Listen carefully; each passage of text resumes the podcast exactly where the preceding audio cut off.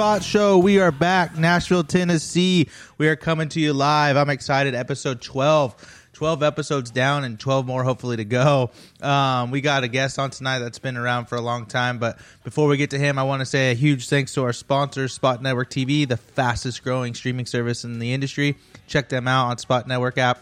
Also, they have our show, fitness, just action sports. Just make sure to check those guys out. They just dropped a video with uh, Austin Faulkner. We also got Works Connection, Bel Ray, Scott Goggles, and Motion Pro. So huge thanks to those guys.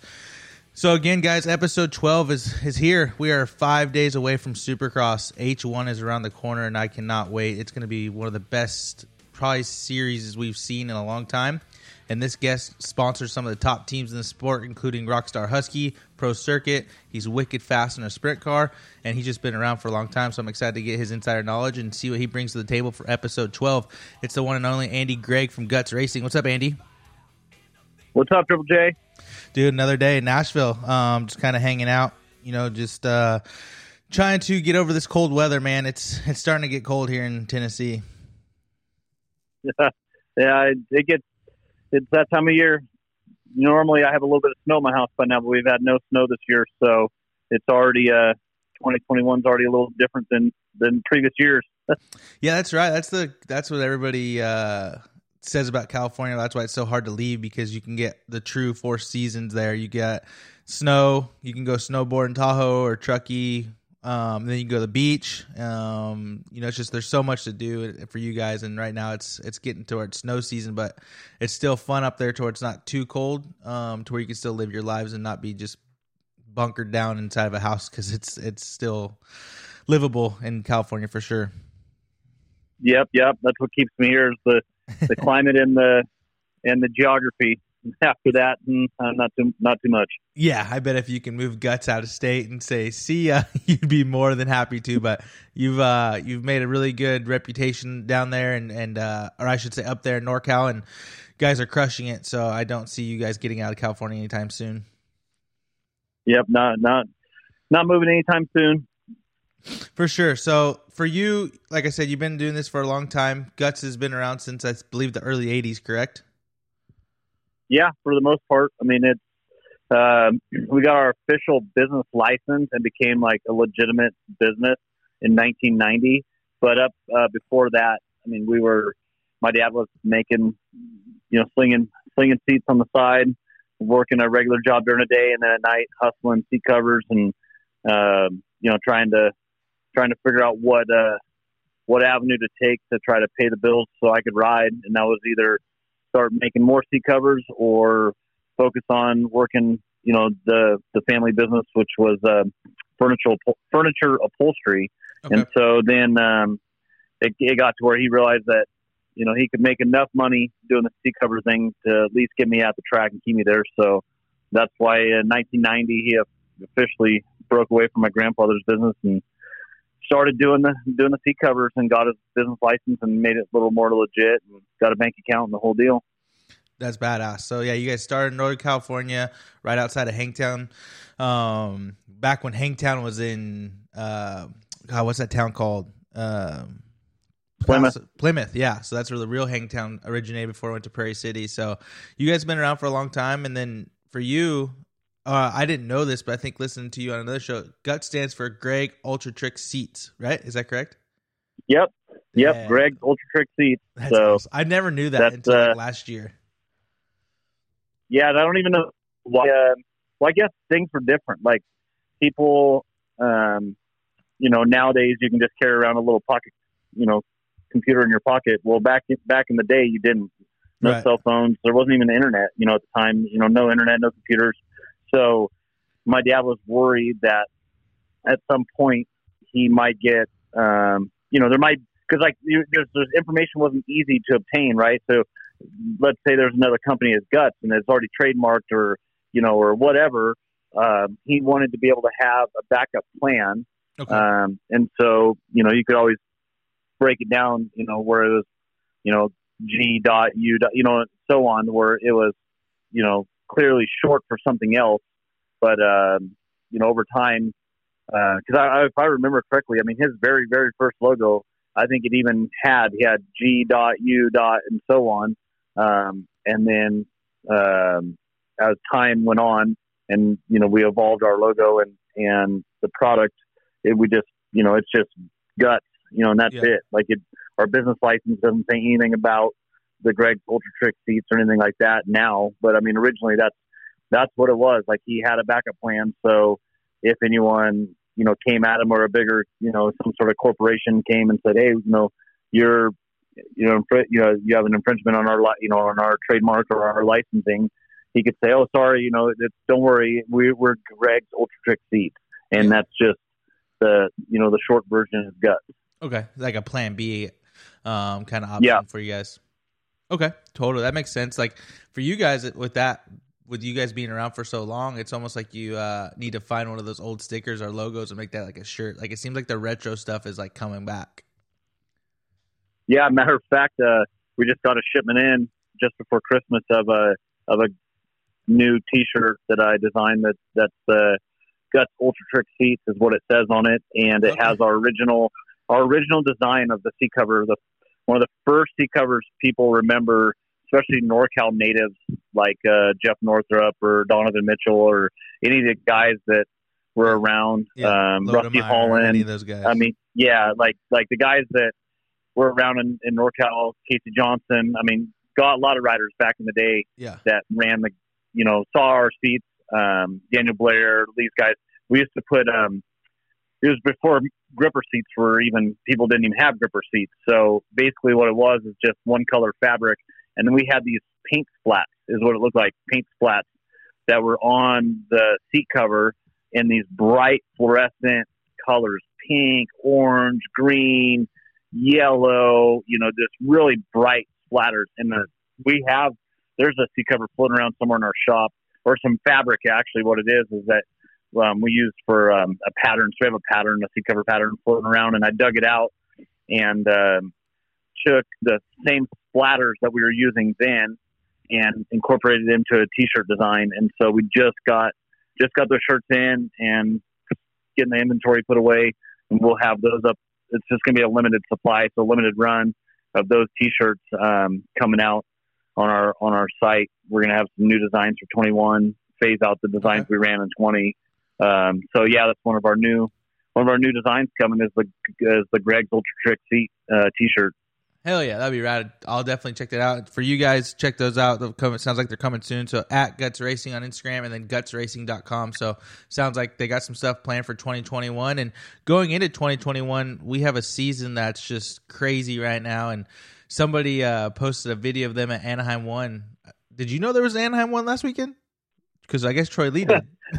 I mean, Yeah, I guess did you, right. Did you watch that video? Like, what, what did you what did you think when you saw that? Um, I didn't see the video, but I did see all the like the media um, posts and stuff. And we had uh, some friends over uh, yesterday for um, just to hang out, and play cards, and just get our kids together and and screw around and stuff. And Yeah. all my friends that are um, they're non moto industry guys, but they all ride and they love riding, but they're not in the industry. And honestly, like I was so busy with my kid out in the yard and trying to get him riding and just doing stuff in the yard that I didn't even. He was riding on his track, and so they're all pulling in. Hey, what's this? Justin Barcia is at Anaheim. Like, what's going on? What are we missing? I'm like, what are you guys talking about? yeah, you know, like at first I didn't even know what was going on. Yeah. And so then I had to, to like dig deep and reach out and check some stuff out. I'm like, oh, okay, I see what's happening here. Yeah. Okay, okay. Yeah. Like I, I thought, you know, like did I fall and bump my head and I didn't realize that they were actually racing. Like what's going? Like what are these guys? Because like I said, they're not industry guys. They they're just huge fans of the sport. They ride themselves.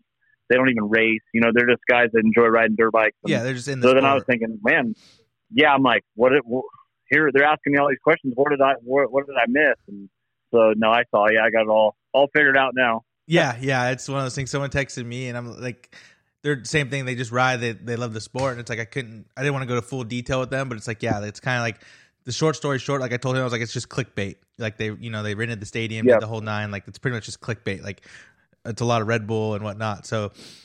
But yeah, Troy Lee did a good job on that. Troy Lee himself um, talked to somebody that's in that's in tight with Troy Lee, and he's uh, he spent some money for sure to do that. But I th- I thought it was pretty funny. It's they definitely did a good job marketing the team and getting ready for H one. So we'll see how that goes. Yeah. And uh, dude, if he rides that bike like I've seen Instagram videos, he's gonna be good. Justin Barcia on the gas gas, I think is gonna be really good. Yeah, I think he'll be. Uh, I think he'll be fast. Um, Yeah. I've always kind of felt, been pretty vocal on other shows that I've been on that I'm just not sold on the 450 Yamaha like I am the 250 Yamaha. Just that, just some about it that it just seems like watching it, you know, watching guys ride it, especially the faster the rider is, uh, the more elite the rider is. It seems like the rider has to put in so much effort into the bike to get it to go that fast. You know, the the C rider, maybe the local B rider or whatever, or even just a trail guy, they don't notice it because they're not trying to be at that level or that that pace. Yep. Uh, you know, like Tomac or Anderson or Roczen's at, and so I just feel like it looks like Justin's overriding the bike just to to be a fifth place or third place guy that night. And I think the the other brands, um, Gas Gas or Husky, KTM, Kawasaki, even the Suzuki, I think is a better bike than the um, the current Yamaha 450. Um, and so I think that's why I think he'll he'll be. I don't think he'll he'll look as sketchy. I think he can ride it faster with in and be in more you know be in control. Yeah, almost look like he's flowing, like he's not struggling Yeah. to go. Like you could you can tell when guys are flowing, and then when guys are overriding the bike, scrubbing super hard, or not setting up for corners correctly. Like everything looks like it's just all in rhythm, and sometimes it looks like he's just fighting it. And I think with the gas gas deal and the steel frames and and everything, it's going to be an adjustment for him. But it seems like he's uh he's excited and adjusted well to the bike. So we'll see. But I agree with you. The Yamaha has yet to be a podium bike over and over and over again. It's like spurts. It's like here we get little dabbles here and there. And if Star comes out and does good on it, it's going to be very interesting to see if it was you know the program that Yamaha had before or Star just has their shit together. So it'll be interesting to see how that goes. Yep, for sure. But for you, you know, another factory team, um, Husky, you've been involved with them for a pretty long time and kind of know those guys and have created a relationship. So, you, what's the biggest thing for you when you go to support a team? Do you look at their riders? Do you look at like uh, how much it's going to cost? Because I've heard some from other industry people like Guts doesn't ever pay to be on teams. You know, that's just a rumor. I don't know if that's for sure or if you can talk about that, but for you, you make such a quality product that I feel like you kind of pick and choose who you want to be associated with.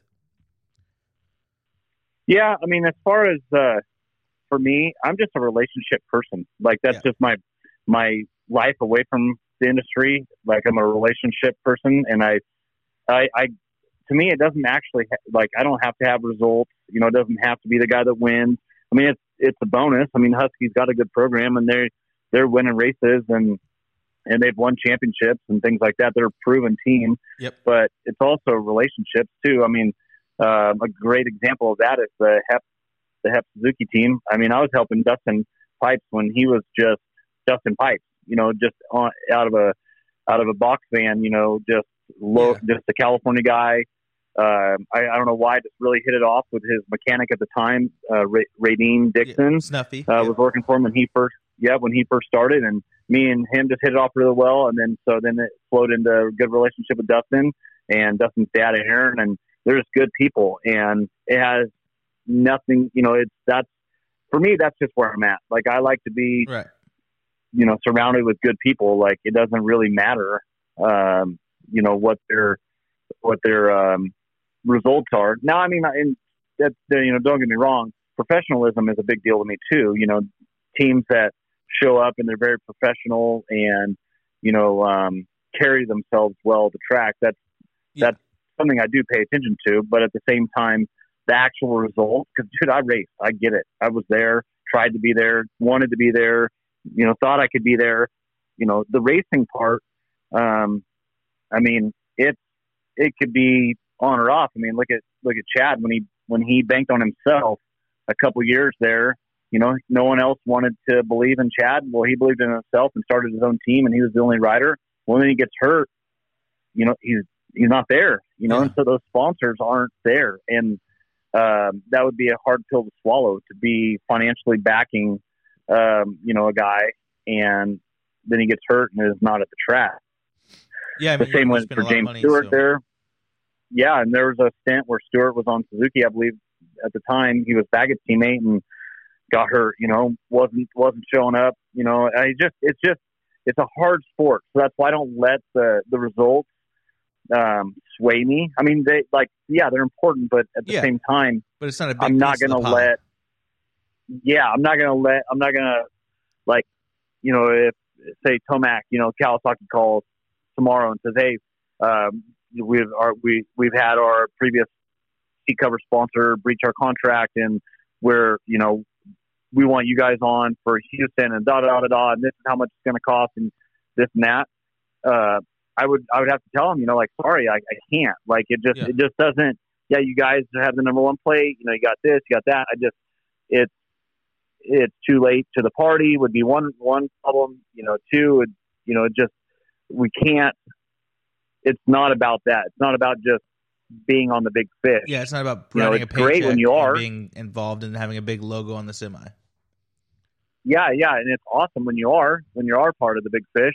Yeah. But at the same time, it's it's um, more about like how what's what's life after the big fish, right? So, um, and JGR. We had a good relationship with those guys.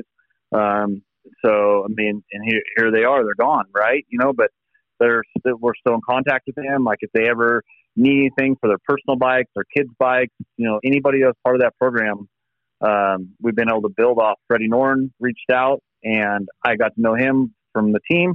Of course, I'm going to help Freddie out, you know, because I know I know him as a person. He's a good dude. So Right. um, that's you know, it's just it's just uh, for me. That's that's where I'm at. Like Yeah. I'll, I try to help anybody and everybody that ever sends me an email for a resume, um, you know, some sort of sponsorship. I try to help every single person because I remember being there and pounding the pavement and trying to get help too. But at the same time, I don't, I don't feel like I go and chase people down either. Like I'm not, I'm not beating on their door, um, you know, Yeah. for for support. Yeah, it's one of those things where, like you said, like you built a brand and and you know it works, and you've worked on those relationships. You know, I've, I think I've heard you on past shows talk about Mitch Payton and the relationship you guys have built, and you've you know eventually got your logo on the fork guards, and you know it's one of those things to where he knows how good your stuff is, and Bobby Hewitt knows how good your stuff is, and we know Bobby is longer with the team, but the team still carried on that that relationship because you don't just you usually know everybody or you try to know everybody. Like you do a really good job saying hey i'm andy. What can i do to help? You know like you said when you first started it was just taking the seat seat cover around and kind of showing it in the semis and, and whatnot. So for you it's relationships are huge and just being an honest straight up guy which we've talked about on multiple shows just you know doing what you're going to say not burning any bridges and i feel like you've done a really good job doing that. Yeah, I mean, I try. I try my hardest, you know, and we're all human, and I'm sure that I've fallen short somewhere along the line, once or twice or more than that. So, but I'm cool with it. You know, like it's like you said, it's just about being there and how can I help. That's Right. that's what I want to do is how can I help. Yeah, I I think that goes a long way, and it's just you guys are on a lot of uh, people's Instagrams and social media, and just you have a lot of influence. I I think that goes back to what we talked about with Dustin. It's like he doesn't have the top team in the sport right now, but his presence and bringing outside sponsors in and the Seven Deuce Deuce, it's like he is by far making what he has available to him the best possible version. And I think he's crushing it with the whole HEP team over there. And it's cool to see you guys on board with them. And I think you're on board again with MCR so you got some really cool guys going into 21 I think that have not only results on the track but also a good following on on social media Yeah, yeah. No, I'm real stoked with how 2021's looking out. You know, looking for us as far as the riders are. Um, you know, everybody's going to be going into it. Uh, we have kind of a a taste of it this last year with how they were cramming everything in at Salt Lake and everything like that. So, I mean, we kind of, I think everybody has an idea how 21 is going to start next week and how it's going to roll through. But still, this is really, at the end of the day, this is uncharted territory for the sport. Um, you know, it's wild to have 17 rounds and, you know, geographically you have zero West Coast rounds. I mean, as far as true, true West Coast races, And so, uh, yeah, I mean, I think it's gonna like for us, like I said, I, I'm really happy with with the riders we have this year and the program that we've built with with each team. Um, but at the same time, it's you know, you just there's still a lot of unknown. You know, la, you know, latter at the same time, yeah, going into A1, it's kind of like um, it's like a routine. It's like a rhythm, even for the rider, the mechanics, the sponsors, the team owners. Like everybody had a rhythm. Like I had, I know every year what hotels I'm staying at, where I'm going to be. You know, all all that planned out with this new format and just the way everything is unfortunately, I'm not going to be able to make it to a single round as of right now that I that I'm aware of, and that really bums me out because I really enjoy going to ten to eleven rounds every year just to hang out with my friends, like the mechanics I've met, you know, over the years, or or even you or Daniel or whoever it is. Um, you know, every year, uh, pretty much every year in San Diego, I go to dinner with Ricky and Ralph and in Ralph's house this year. So you know that you know there's no San Diego, so no dinner. It's like there's just a, a lot, lot, of changes. Yeah, a lot. Yeah, a lot of changes. So um, for the better, I don't know. For the worse, I don't know. But at the same time, as far as just what I can control, the teams and riders that we have, I feel like we we're on a pretty solid, pretty solid deal this year. Yeah, I think it's going to be a really cool um, change in scenery for us. You know, for me, I'm excited about the Tuesday rounds. I don't know about you, but I think it's going to be interesting to see if that allows us to attract new people to our sport and whatnot. Being you know three races in a seven day span, I think is what it is. But back to what you said about going to the race and stuff, it's difficult. Like I was talking to somebody yesterday about credentials and stuff, and it's like, man, it's going to be tough to go to races. And if you do go to races, it's like if you're an industry guy like you or whatever, like you have to get corona tested to get into the pits for industry people. Like if you want to go into the semis or whatever, and that's seventy five bucks. It's like it's going to be a real interesting way that these teams you know allow it, their riders and the team staff and the girlfriends and the agents and all that. It's going to be crazy to see how that all develops because i know they're doing like what they call pods. Um, you can only have so many people on the pod list and and whatnot. So that's going to change a whole dynamic and i'm excited to see how all these riders um, acclimate to the differences in in their routine.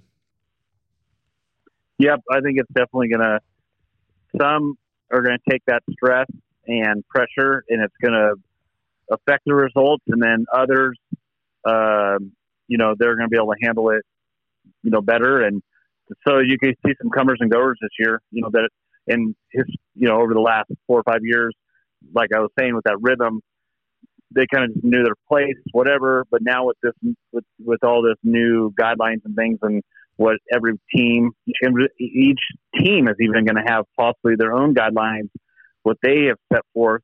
And, um, you know, so if you're a rider that, you know, like you need your chick or your dad or whoever needs to be out the track for you to perform, but now they can't be there.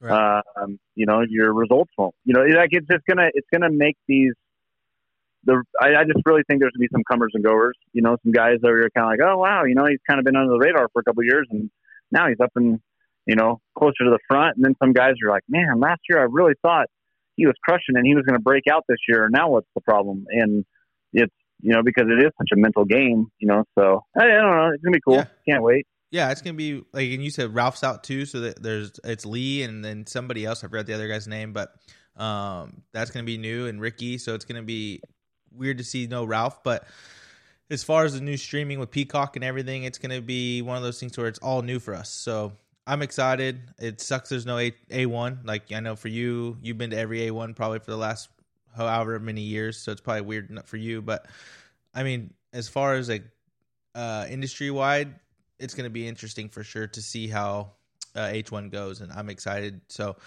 but back to kind of guts racing. You know, for you, I feel like you're the only company in the industry that does free shipping on any order. Um, was that kind of like a strategy, or was that kind of something that you're like, I'm going to try and it ended up working? Like, what kind of made you flip the script on on that and kind of go that path?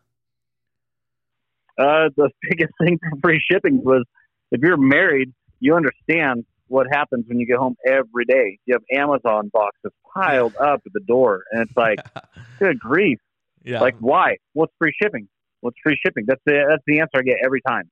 Like, well, how do they have to? Why do they have to come every day? Like, why can't we just like put in an order like on Monday for whatever you think you're going to need for the next couple months, and then like there's one box. Like every day, there's like this box, this, this small, little, large, skinny, long. It don't matter. Like every day, there's a box, right? Yeah, order So before sitting two o'clock like- and you'll have it tomorrow type of deal.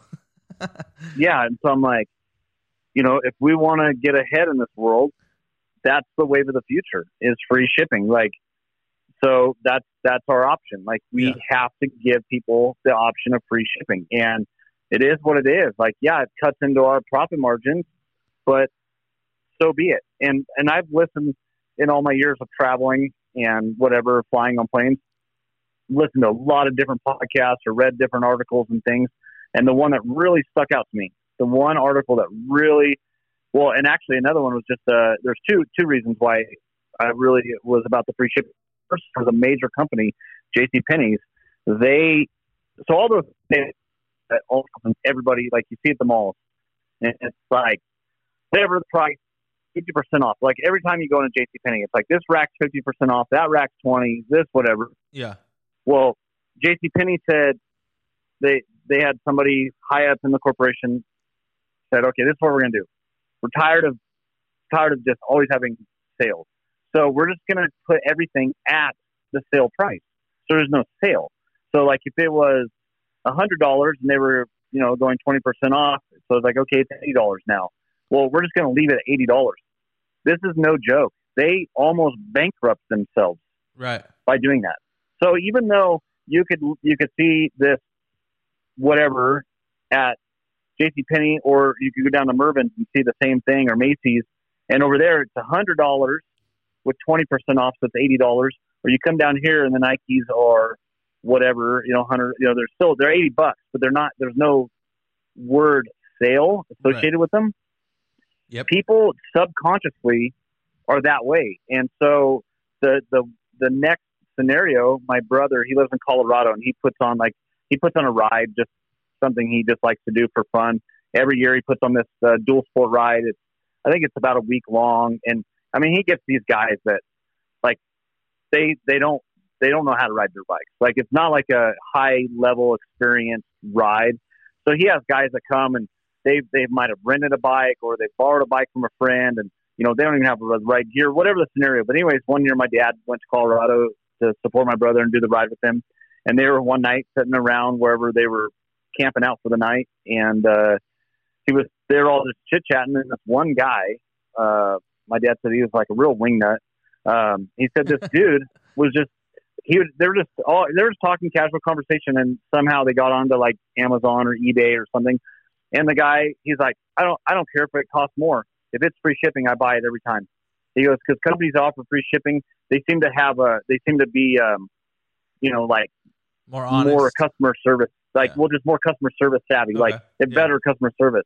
So he's like, I don't care if it's fifty dollars more. I, I'll pay the extra money to have the free shipping. And my dad's sitting there scratching his head because my dad, he he did not want me to do free shipping. He was we right. that was something where we, we differed at. And he's like, he's like, why? He's like, so if if you ha- if you can buy it on eBay for a hundred and twenty dollars and it's eleven dollars for shipping, you know, you're at a hundred and thirty one dollars, right? Yep. Or this one over here is a hundred and fifty and it's free shipping. Oh yeah, free shipping every time. That's what the guy told him. He goes free shipping every time. He goes, no questions asked. I'll always go for the free shipping right now because I, I'm I'm only paying for the product. Then that's Yep. like what his mindset was. Like I'm only buying the product. I'm not buying anything else. Yeah, I'm I'm not just paying for buying the product. shipping. Yeah. Yeah, and so I'm just buying the product. And he's like, yeah, but either way, you still bought the same product, but it was more. He goes, yeah, but why are they selling the product for cheaper? Like that was just like his mindset. Like, you know, It's he wasn't getting it. Yeah, no, it's crazy. It's like you said, self consciously.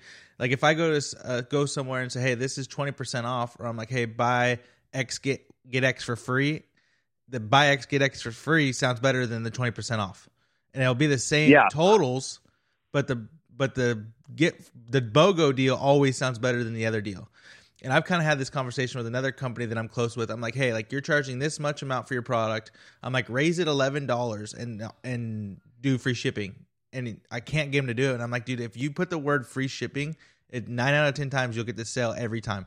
Because when someone goes to checkout, and you show them a price for thirty nine ninety five, and they build a cart, and it's they go check out, and now their shipping's fifteen ninety nine. Nine out of ten times they won't hit, hit checkout because it's their price just went up fifteen more dollars for shipping, and those search Yep. and search until they can find it. Like I'm the same way. Like I was ordering some stuff the other day and got to, I was like forty two dollars and change for the product. I was like, cool. Got to put my discount code in. Boom, boom, boom. Everything was going good, and then bam, twenty dollars for shipping. I'm like, what the heck was a discount code for? It's like, dang Yeah. it. It's like, and it just makes. And I didn't. I didn't check out even with the discount code. I didn't check out. I was like, I'm over it. Like I'm not paying for shipping. So.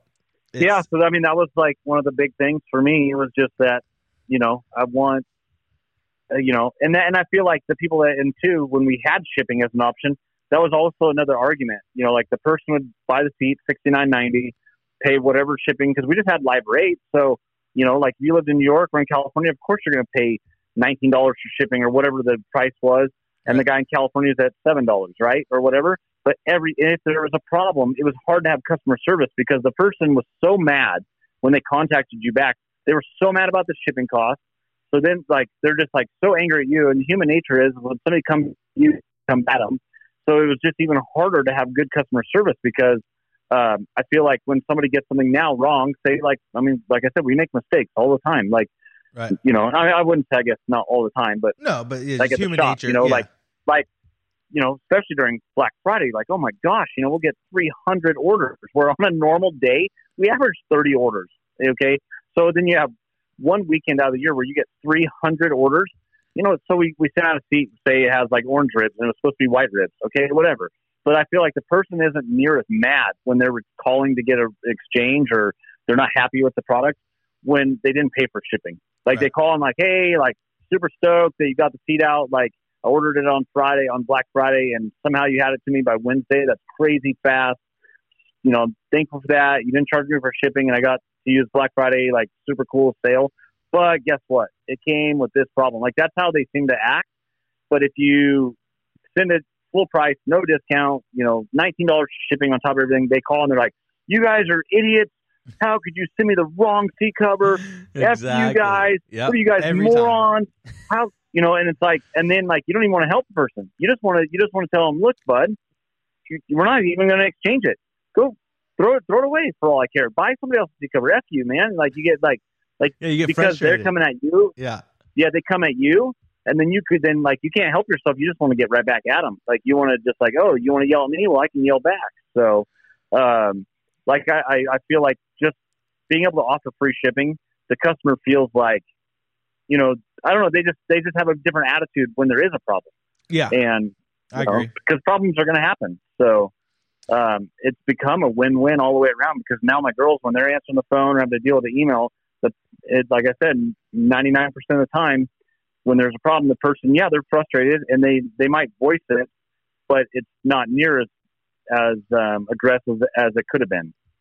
Yeah, I think it's one of those things too. Even like you just said, when someone calls or something, if you're like giving them a quote and they're not online, you're like, all right, you got seat covers, you got a Phantom Light foam, your total's one sixty nine. So with shipping, they're like, what shipping? You're, you guys charge shipping? Okay, never mind, and they get all frustrated. It's like, um, so I think when you like you said, it's just a whole marketing strategy that I think you guys have crushed it at, and I think it's one of those things where it's gonna.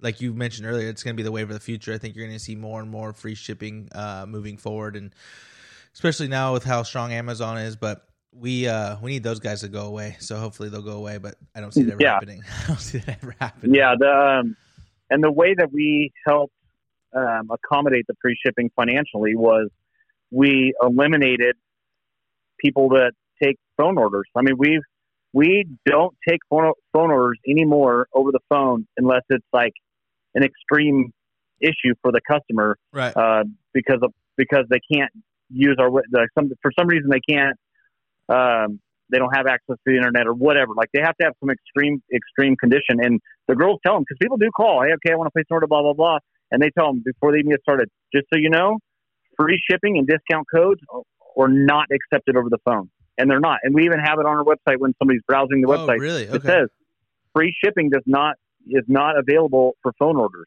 because here's the reason why You're taking. You're So, using someone's if labor. we do a phone, yes, if we, if somebody is on the phone Yep. and they take up a half, if it if it takes a half hour for my employee to get their information in. Then once they get off the phone, they have to then manually type in the person's order for them into the computer system. There's all these extra steps.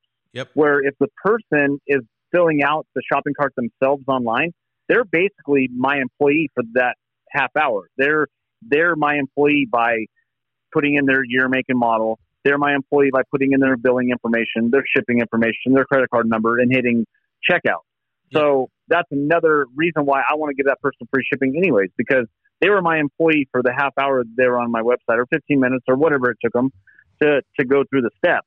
Where now, on the other side in our shop, on the other side of the computer, the girls they're not stopping what they're doing to be on the phone because it, it, it just it just it's a snowball effect. So now you you did the shipping, you filled out your shopping cart yourself at home online. You are my employee. I give you free shipping. When that thing, when the computer uh, chimes that they got a new order, they're already pulling the product. Where if they were on the phone with you, they're not pulling product because then they hang up the phone, they type in all your information. Now you've just added an hour and a half to to your shipping time, where they could have already had your product in their hand in a box ready to ship. So it just Right. it Yep. just we funnel everything to the website. Like we still answer our phones because I actually have heard of uh, one or two companies out there that I know of for sure that they don't even have a phone number anymore on their website. It's you either buy their product off their website or you don't buy their product. And and some days we could do that, but you know, we still leave the phones and we still have our web, you know, the phone and we still take phone calls. But the first thing they tell them, and even dealers, we do not take dealer order, orders over the phone anymore either. Dealers are funneled through our website. They yeah, discount. they code. don't- uh, they don't even get a code. We Okay. our website we can actually get their account to be at a fixed pricing all the time. So every time they go to shop, they just log in, and then right there it shows dealer pricing on on the screen and retail. So if they have a customer Oh, that's cool. standing there at the counter and they're like, "Hey, you know, I can sell you a gut seat, uh, gut seat. Um, let's see your bike. Yep. So I can do, you know, red top, black side, blah blah blah. Here's your here's your cost on it, and they can see their margin right there. And if it's if it's a customer that just bought a brand new bike or super loyal or whatever, they can they can look and say, all right, so there's some room in there. I can give this guy a break.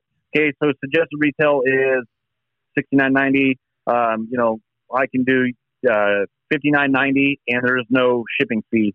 So, you know, blah Yeah. blah blah blah, and they can, you know what I mean? Like it just it's so much more user friendly to the dealer. And then by funneling everything to the website, we can run reports, and we know what these dealers are doing. And some dealers, we even give them a few extra points on their margin just because they're they're crushing it in the sales. Because we don't we don't want the brick and mortar shops to close up. Like we're we do direct sales, direct retail sales, but I do whatever I can to keep brick and mortar shops open, and that's why we give.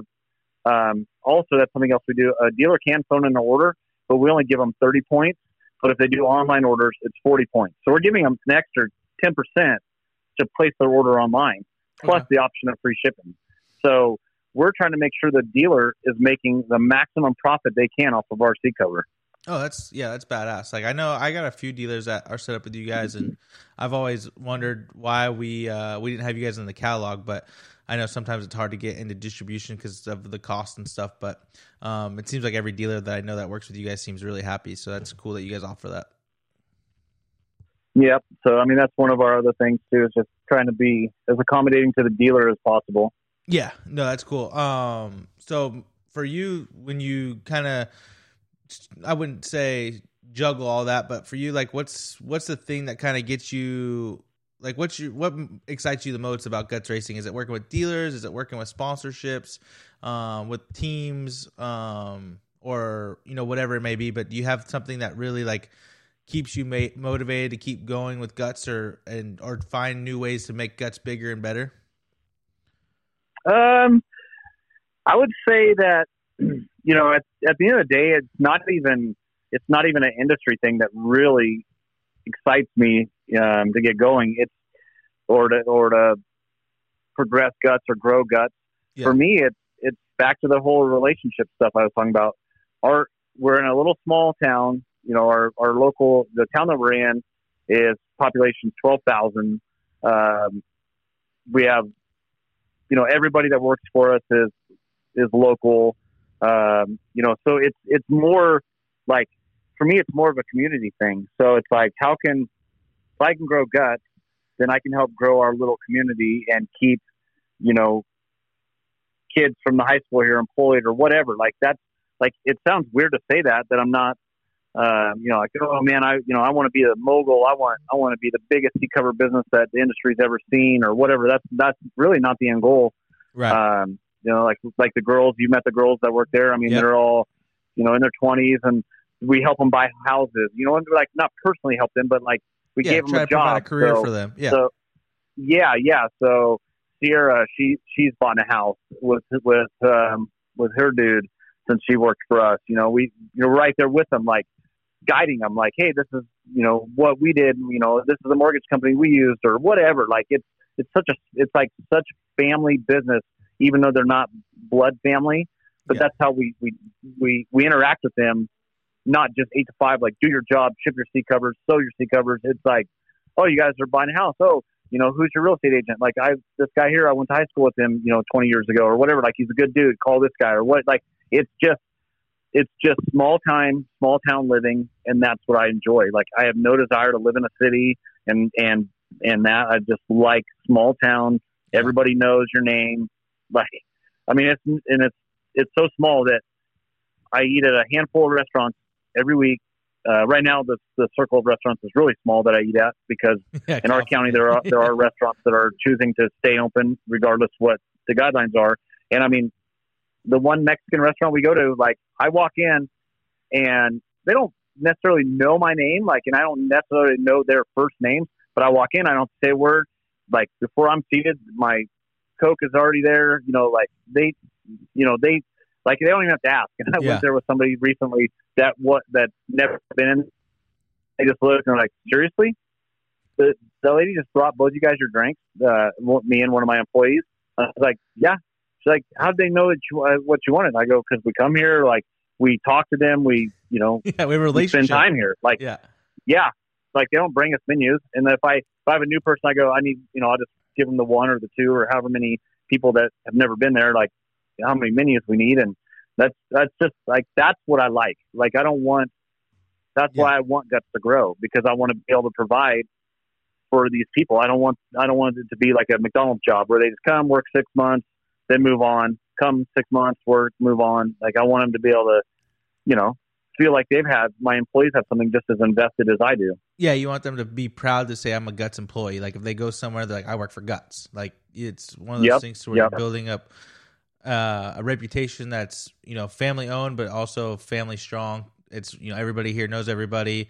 You're not learning somebody's name every week or f- calling somebody the wrong name because it's a new employee that you just had for three weeks and you don't know how long they're going to stay.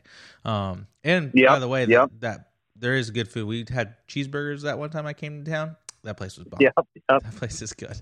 So that's the other thing. I ain't gonna lie. The small towns usually have really good food, so I don't blame you there. Um, but talking about relationships and and whatnot, going into Supercross with these guys, you guys finished off the season really strong. Uh, podium sweep. You know, with Husky team. For you, what was that like? Did you get a phone call? Did you call Scuba? Like, what's that like to to have your product sweep uh, uh the biggest stage in, in motocross? No, it was super cool. I mean, it was the the bummer. The part that was such a bummer was just not being able to be there uh, with those guys. Yeah. you know, and enjoy it live in person.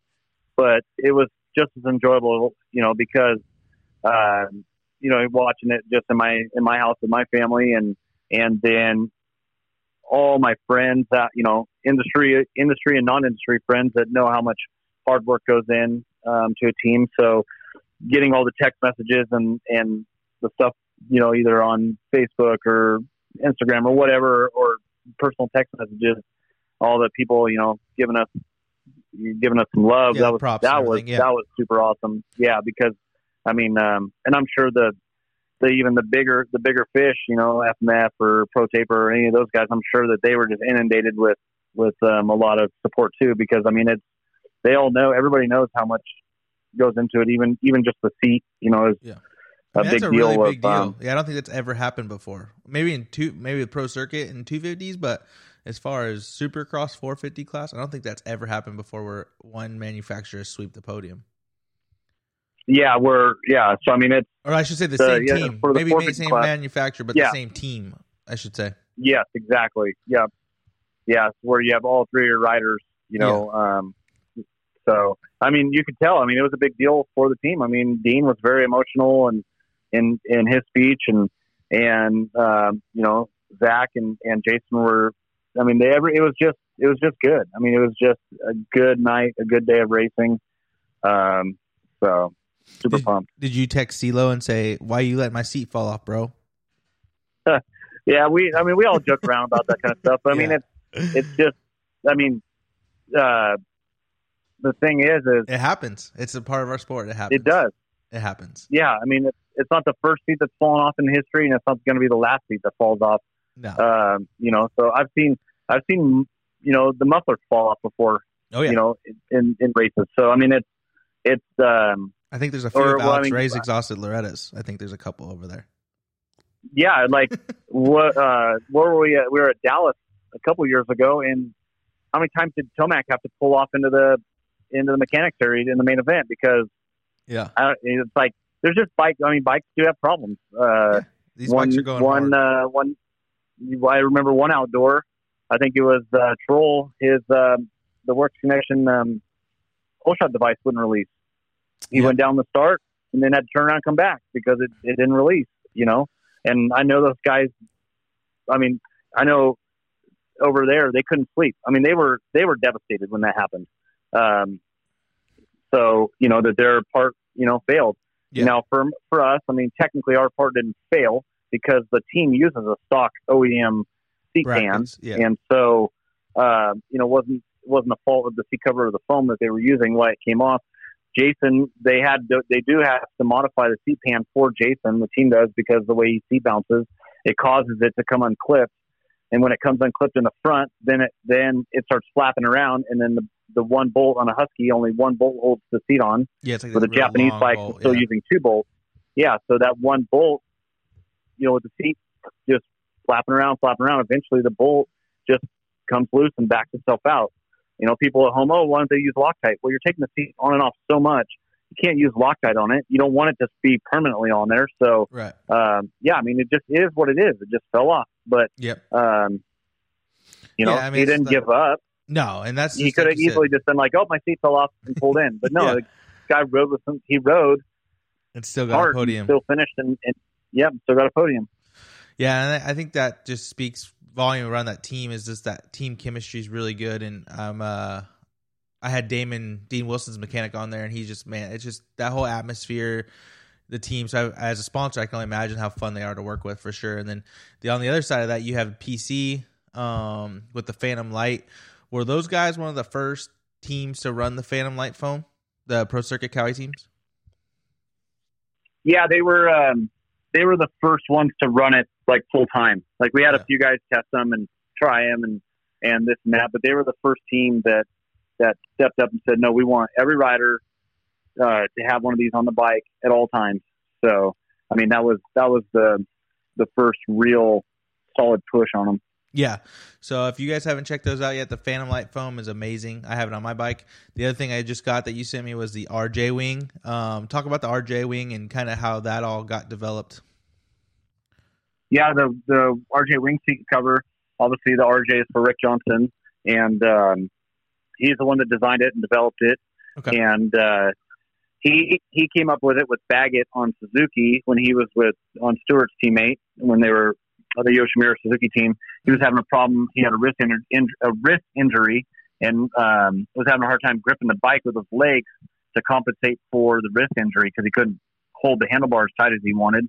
And um, Rick came up with the idea of just making making the seat really wide in the side, you know, basically wings, and um, it was the easiest way to describe it. So that obviously the name just kind of stuck then, and um, yeah, it made a huge difference. Blake could then ride the bike a lot harder. His lap times came up. His results came, I mean, instantly overnight. He was better, and then um, he left and went to uh, Rocky Mountain ATV team at the time. Um, you know, or BTO. I guess it was BTO at the time Yeah, BTO. Yep. uh, Keith Gibson. and um, he still wanted to run it, but they were in contract with another seat supplier, Yeah. and they said no way. And so it kind of like fizzled out. It kind of was like, okay, well, we did one rider, and that was it. And it took that was at least a year or maybe almost two years, and then um, uh, we had uh, let's see, Wilson. Rick Johnson had we had a couple guys trying them out on one of the lights West Coast teams. Okay. Kind of liked them, but people really weren't paying attention to them. And then Rick grabbed me at Anaheim, and Dean Wilson was on the Yamaha, you know, his own personal uh, bike that he was trying to do there on a Yamaha. And um, he grabbed me and said, "Hey, Dean's having a problem. He can't grip the bike. It's just the way the new Yamaha is, or the Yamaha is to him coming off of the KTM. He just he can't seem to get the feel of the bike. Is there anybody here in the pits that has the wing seat that he can ride in in in uh, free practice?" And I said, "Yeah. Matter of fact, um, I can go grab one from these guys over here at this um, on this West Coast Flight team." And uh, so I ran over there and grabbed one of their seats and just bolted it right onto his. He rode it, and he was like, "Okay, I can't race with it yet." He goes, "But I can tell you right now, it is way better." And so then um, he we, he got home and said, "Okay, you know." He was in contract with another seat company, Mhm. and basically, I mean, we told him, I mean, this is how it is. Like, that's fine, but they, you know, you guys, they just have to buy them from us. Like, you can't, like, we pay royalties to Rick Johnson. It's his design, it's his deal. I know that there's been a patent in the works on it, so like, you, you, we can't like. If you're gonna, if you want to run it, that's fine. But they just they're gonna have to buy the lightweight foams from us and the seats. Yeah. And I mean, they're your seat sponsors. They're just gonna have to buy them. If if that's if that's what they said they're gonna sponsor you with the seats, and and then they said, well, we're not buying it. Just go ahead. Like you guys can just sponsor them then. like we don't. They and they just stepped away, and then Yeah. so we started shipping them seats. And then when he moved, uh, when he got the fill-in ride on Husky, he asked if um, already a team sponsor, and he said, "Can I run that wide, wider seat?" And they were kind of skeptical, honestly, and they're like, "What? What are you talking about?" And he goes, "Yeah, I've been riding it on my Yamaha because no one had really seen it. Okay. Um, I mean, he was on his own, and um, it was kind of under the radar. And then when he got it to Husky, that kind of put it on the in the in the spotlight because then, you know, it was a big deal that he got the fill and ride, and then he, he rode good, and then all you know, everybody's asking Transworld. Everybody's like, "Well, what's going on? Like his bike looks different. Why does he have this puffy seat?" And it just gained it gained a lot of traction, and um, it's it's really the sole purpose of that seat is it's no gimmicks. It's Right. there It is really no works. gimmick. It, Yeah. it, it, it really works. If Yeah. you need, if you're a rider, and it's not for every rider, it's not like if if you are a guy that grips your bike a lot with your knees and you're and you're constantly feel like you you you you're trying to pinch your bike, you you get a wing seat cover and you ride it, and you'll you'll never like you you go from thinking about pinching your bike to just riding your bike. That was that was the difference. Like he Yeah. felt like, well, now I don't have to tell myself knees in, knees in. I just ride the bike, and so that's that's really what the seat's about. I mean, there's no Yeah. gimmicks to it, and I know you know when people look them up. I mean, they're expensive. They're one forty nine ninety, but when you actually get that cover in your hands, It's, it's a lot of work to make. Yeah. It, it's it's a lot of work to make that thing. It, it's not by no means is the thing an easy easy thing to sew up. That's why we don't offer color options. Like that way we can just because when you sew up, you don't want to sew up one of those at a time. Like we sew twenty at a time, twenty for each year, make, model, stock height, tall height, you know whatever the options are. Yeah. And we inventory those because it's it's a project to make one of those covers. And then, like I said, um, and, and not and the price has nothing to do with the fact that we pay Rick royalties, but we still pay Rick royalties out of out of that cost too. So at the end of the day, you know, if for the time and materials and the knowledge we have in that seat to get it to where it is, um, one forty nine ninety really is a bargain. And a lot of people, I've had people that are like, "Oh man, that's that's expensive. I don't know how you could charge that much." They get it, they email back, and they're like, Best "Wow. Yeah. like yeah, like not only did it do exactly what we wanted it to do, but yeah, we could tell there's a lot going on there with all the sewing. Yeah, and that's kind of what Damon said too. Damon, you know, again, we interviewed him, and he's Dean Wilson's mechanic, and he said he notices when Dean's done riding the bike the difference in the foam, like how the construct, like how much Dean uses his leg. So it's crazy, and everybody that looks at it when they see it on my bike, they're like, "What is that?" I'm like, "Just, just go ride it. Like, go ride it and tell me what you think." And as soon as they ride it, if they grip with their knees, they're like, "Holy shit! Like that's awesome." I'm like, "Dude, it's good." Like, you people spend a thousand dollars on clamps and thousand dollars on pipe like it's $150 and you'll be it's well worth it for sure. Yep. So yeah, guys, if you haven't checked it out yet, gutsracing.com, Phantom Light seat foam, and then the RJ Wing, best combo out there. I have it on my bike. Um, my brother-in-law runs the Gut Seats cover. I haven't convinced him yet to run the RJ Wing, but definitely give them a check out. Check them out on Instagram at Guts Racing. Um, again, huge thanks to our sponsors: Spot Network TV, Works Connection, Bel-Ray, and Motion Pro. So again, this episode twelve with Andy Guts or Andy Gregg from Guts. I'm gonna call you Andy Guts. Has anybody ever called you Andy Guts? You probably get that. All uh, well, I have a um, like. It's funny. I get a lot of people that just call me Guts. Um, oh, really? That's just all they call me. What up, Guts? And you know, and it, it's not so many people in the industry that actually call me that. It's Yeah. more um, other other people uh, in the sprint car world, really, because it gets it, it. I get a lot of people just call me Gregg, yeah, thinking that's you know, you know, because I have two first names, right, Andy and Gregg, and so Andy Gregg, and so a lot of people would call me Gregg, and, and then they start. Then next thing you know, it just morphed into Guts. So um, anybody that most most of the guys out on the World of Outlaws tour, whenever I go to an, an outlaw race, a lot of those guys, Jason Sides is one of the ones that says the, I mean, does the most, but it's just Guts. That's all they call me. I mean, they know my name. They have, yeah. you know, we talk, and they'll they'll call me Andy when it's, you know, whenever they They introduce you whatever, to you know, whenever they want, but- yeah, but yeah, it's it's actually Guts, and even it, it now it's morphed into my nephews. My nephews just call me Uncle Guts. Like it's just that's kind of people just call me Guts, and, I, and I'm, it's it's cool. yeah. It's uh, it's funny. Like there's you know John Knowles from Scott. Everybody just calls him Knowles. It's like I don't. even- It's like crazy how you come into this. Our industry kind of does that. To where like for me, like everybody calls me Triple. Like nobody calls me Justin. It's like if somebody calls me Justin, it's like oh shit. Like what I do wrong,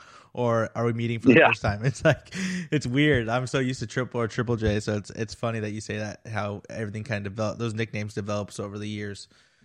Um, Yep, yep. But kind of real quick before I let you go, we'll talk a little silly season real quick and kind of see what your thoughts are. Um, just top five for 450. What do you think? Um, I'm thinking you know top five for 450s. Um, well, Dylan's out, right? I mean, he's No, not he's- gonna, he'll be back. he gonna make it to eight? Yeah, he'll be good. He'll he'll make it there, Yeah, but he's already back on the he, bike. he yeah he had an injury um i mean it's I, I feel like there's enough talent right now you really can't predict it i mean you can just you could just go basically off the points and say oh well tomac you know you have tomac and osborne and you know whoever i mean you could just kind of go down you know your top five of points last year but Yeah. um I'm, I'm excited to see how malcolm's going to ride even even on the yamaha uh, how dylan's going to do um kind of interested to see what uh, Marvin Marvin does. Yep. Um, I think I think Cooper is going to ride good because I think uh, he's he's the kind of rider that rides with a lot of uh, chip on his shoulders, and so I think last year I think he's I think his title defense didn't go the way he imagined. I mean, I, I would assume that he just thought he was going to repeat the championship, and then as it started to unfold and he wasn't, um, I think it even made him matter that he was not only was he not repeating, but he was struggling for a minute there just to even be kind of in the conversation. So Yeah. um, I think he's gonna. I think he's gonna come out guns a blazing. I think uh, Barcia, I would assume, is gonna be you know guns a blazing. He should feel like he has a, a new confidence and a new uh, resurgence because in the last few years he's kind of been like the guy that gets the leftovers, right? You know, like bounces around over here and then okay, that didn't work out so hot, so uh, we'll try him yeah. over here. Yeah. Yeah. And so um, he, you know, they obviously showed Justin that they were going to put, you know, all their eggs in one basket. You know, he's he's it. You know, gas gas. I mean, KTM Austria, they have enough money. They they don't, they don't need just they could have they could have had more than just one 450 rider on the gas gas, right? You know what I mean? Like Yep. Austria could have ponied up some extra money for the TLD team, and and made sure that they had two 450s, two 250s, or whatever the scenario. So um, that shows. I mean, he should know now that you know they they believe in him as much as he believes in himself, if not more. So I think he'll he'll be guns a blazing. So um, and who knows with Tomac? Honestly, I mean.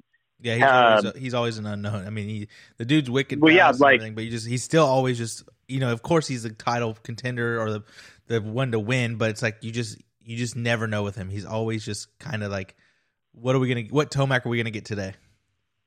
Well, yeah, but I mean, now he's getting to that point in his career where how much longer is he going to be doing this, right? So, yeah, does he is he going to bring the same amount of fight as he did three years ago, four years ago? Um, and then, or how how big is his ego? Does, is he okay playing second fiddle to Adam? Because if Adam comes out and stomps him, then you know, that's just the that's the nature of the beast. It, it, it every sport is that way. You got right. the backup quarterback comes in for you know to fill in and throws more touchdowns than you.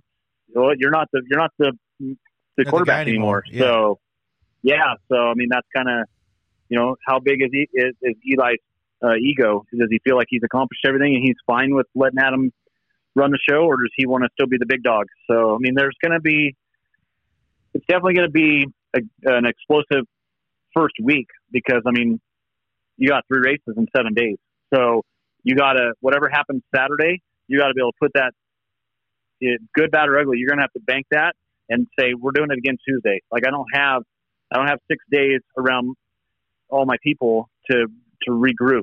We got to regroup in 40, 48 hours and then be serious again. Yeah, it's. uh I think it's going to be like that at a couple teams. I mean, you got Chase coming up, and I've heard from a couple people that Chase has been ripping at the practice track. So is he going to stomp Kenny, and is AC going to stomp Tomac? I doubt it, but there is that op- there is that you know uh chance that that might happen. Yeah, that possibility or chance yeah. that that might happen for sure. If those guys get the flow going and and get it to where they start feeling confident and comfortable, it's you just never know. I mean, one bad gate start in this class and you could be screwed. So if Chase and AC have the starts like they did in the 250 class, dude, they're going to be threats. Um, and it's going to be a lot of pressure on Kenny and, and Tomac going, uh, kind of seeing what, where the, where they play or where their options are, you know, moving forward. Cause like you said, Tomac has mentioned, I think before that he's got two years left. Kenny, I think has two years left and if they don't have these last two years aren't good, I, I don't think they'll be sticking around. I, I, I for sure think Tomac is done after his contract's up these next two years. I think he's got this year and one more year, and then his contract's up, and I think he's done. Yeah, I, I think so. I think that's pretty uh, pretty reasonable um, thing to say. Yeah, uh, and you know, I think too. Like, gosh, there's so many unknowns because they always start at Anaheim. Everybody knows what the dirt's like at Anaheim. Everybody knows everything about Anaheim. I right. mean, even even even the local Anaheim residents know everything about Anaheim. like what's yeah. going to happen, what's the what's you know how's the dirt, what uh, hotel to stay at, where know, to eat, and, all that stuff. Yeah, so now you're you're um, going to Houston, and you're gonna have. I mean, it's different dirt. You know, it's yeah, it's just yeah. gonna be good.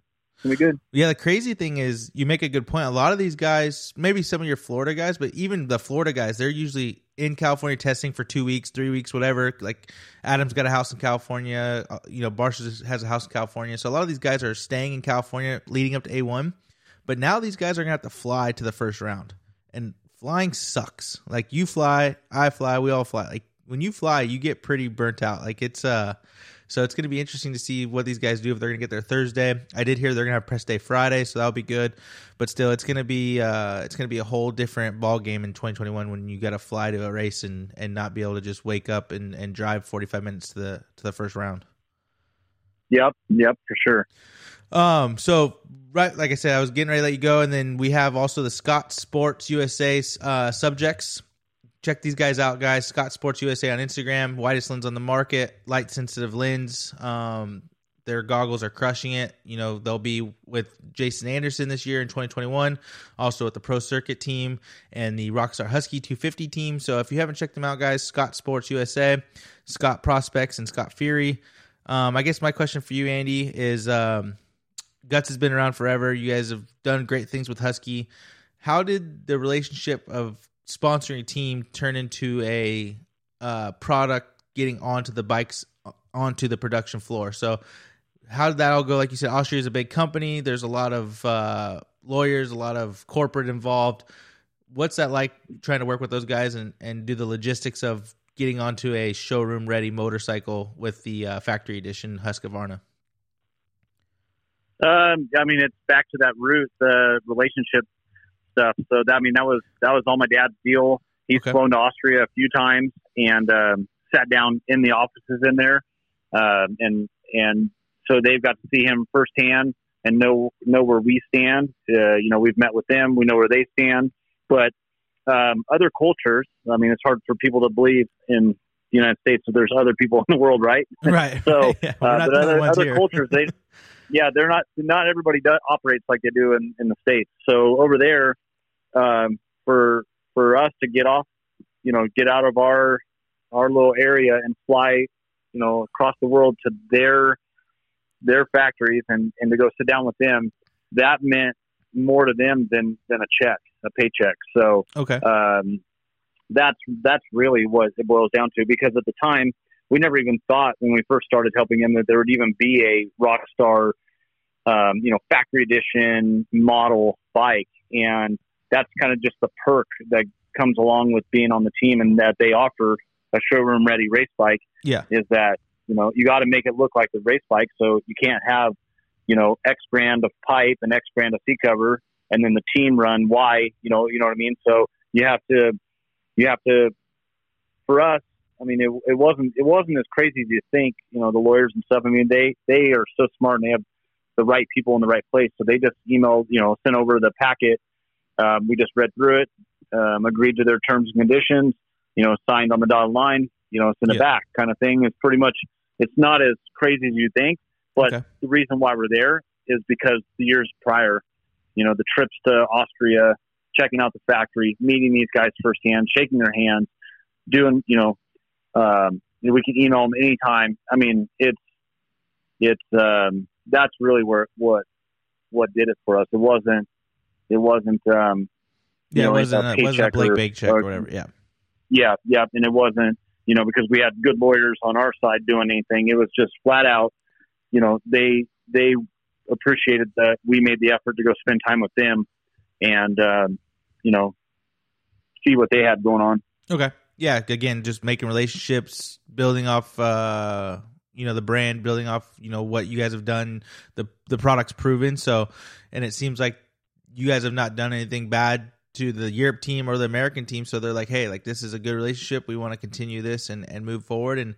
and make the Guts family more a part of our program. So I think for you guys, it's it's um, just you know all the way up from here and you know going going with that question you know with working with the factory team or not yeah yeah factory team here and then working with austria what's that like working with european guys is is the european side because we know European motocross is is growing. MXGP's you know, they would say one of the hardest series now with pro motocross not being as big as it used to be, I would say, but MXGP is growing, it's getting bigger. What's it like working with those MXGP riders and, and the diff do you get to see the differences or do you have any insight on the differences between like the teams and whatnot?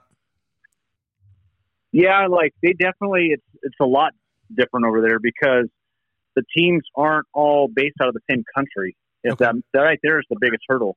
So you could have like the Gas Gas factory team, 450 riders, they're in one country, and then you have the 250 riders are in a different country. Um, you know, because they, it's ran as a separate team. I mean, it's just the country, the the way it's everybody's in a different country, yeah. and um, and the one thing that um, that that's probably the biggest difference there. And then the the next would be the amount of product they use. They use way more product in Europe than than the U.S. guys. Really? Um, and that's the, but that's a product of they ride strictly motocross. They don't ride yeah supercross. Supercross does not put any wear and tear on our product, the the guts product. I can't speak for other other products on the bikes, but our product, a supercross, they I mean the what what we give these guys to run a whole supercross season is what one MXG MXGP rider, one rider will use what all of the U.S. riders on the Husky team will use um, in that same span. I mean, Holy it's shit.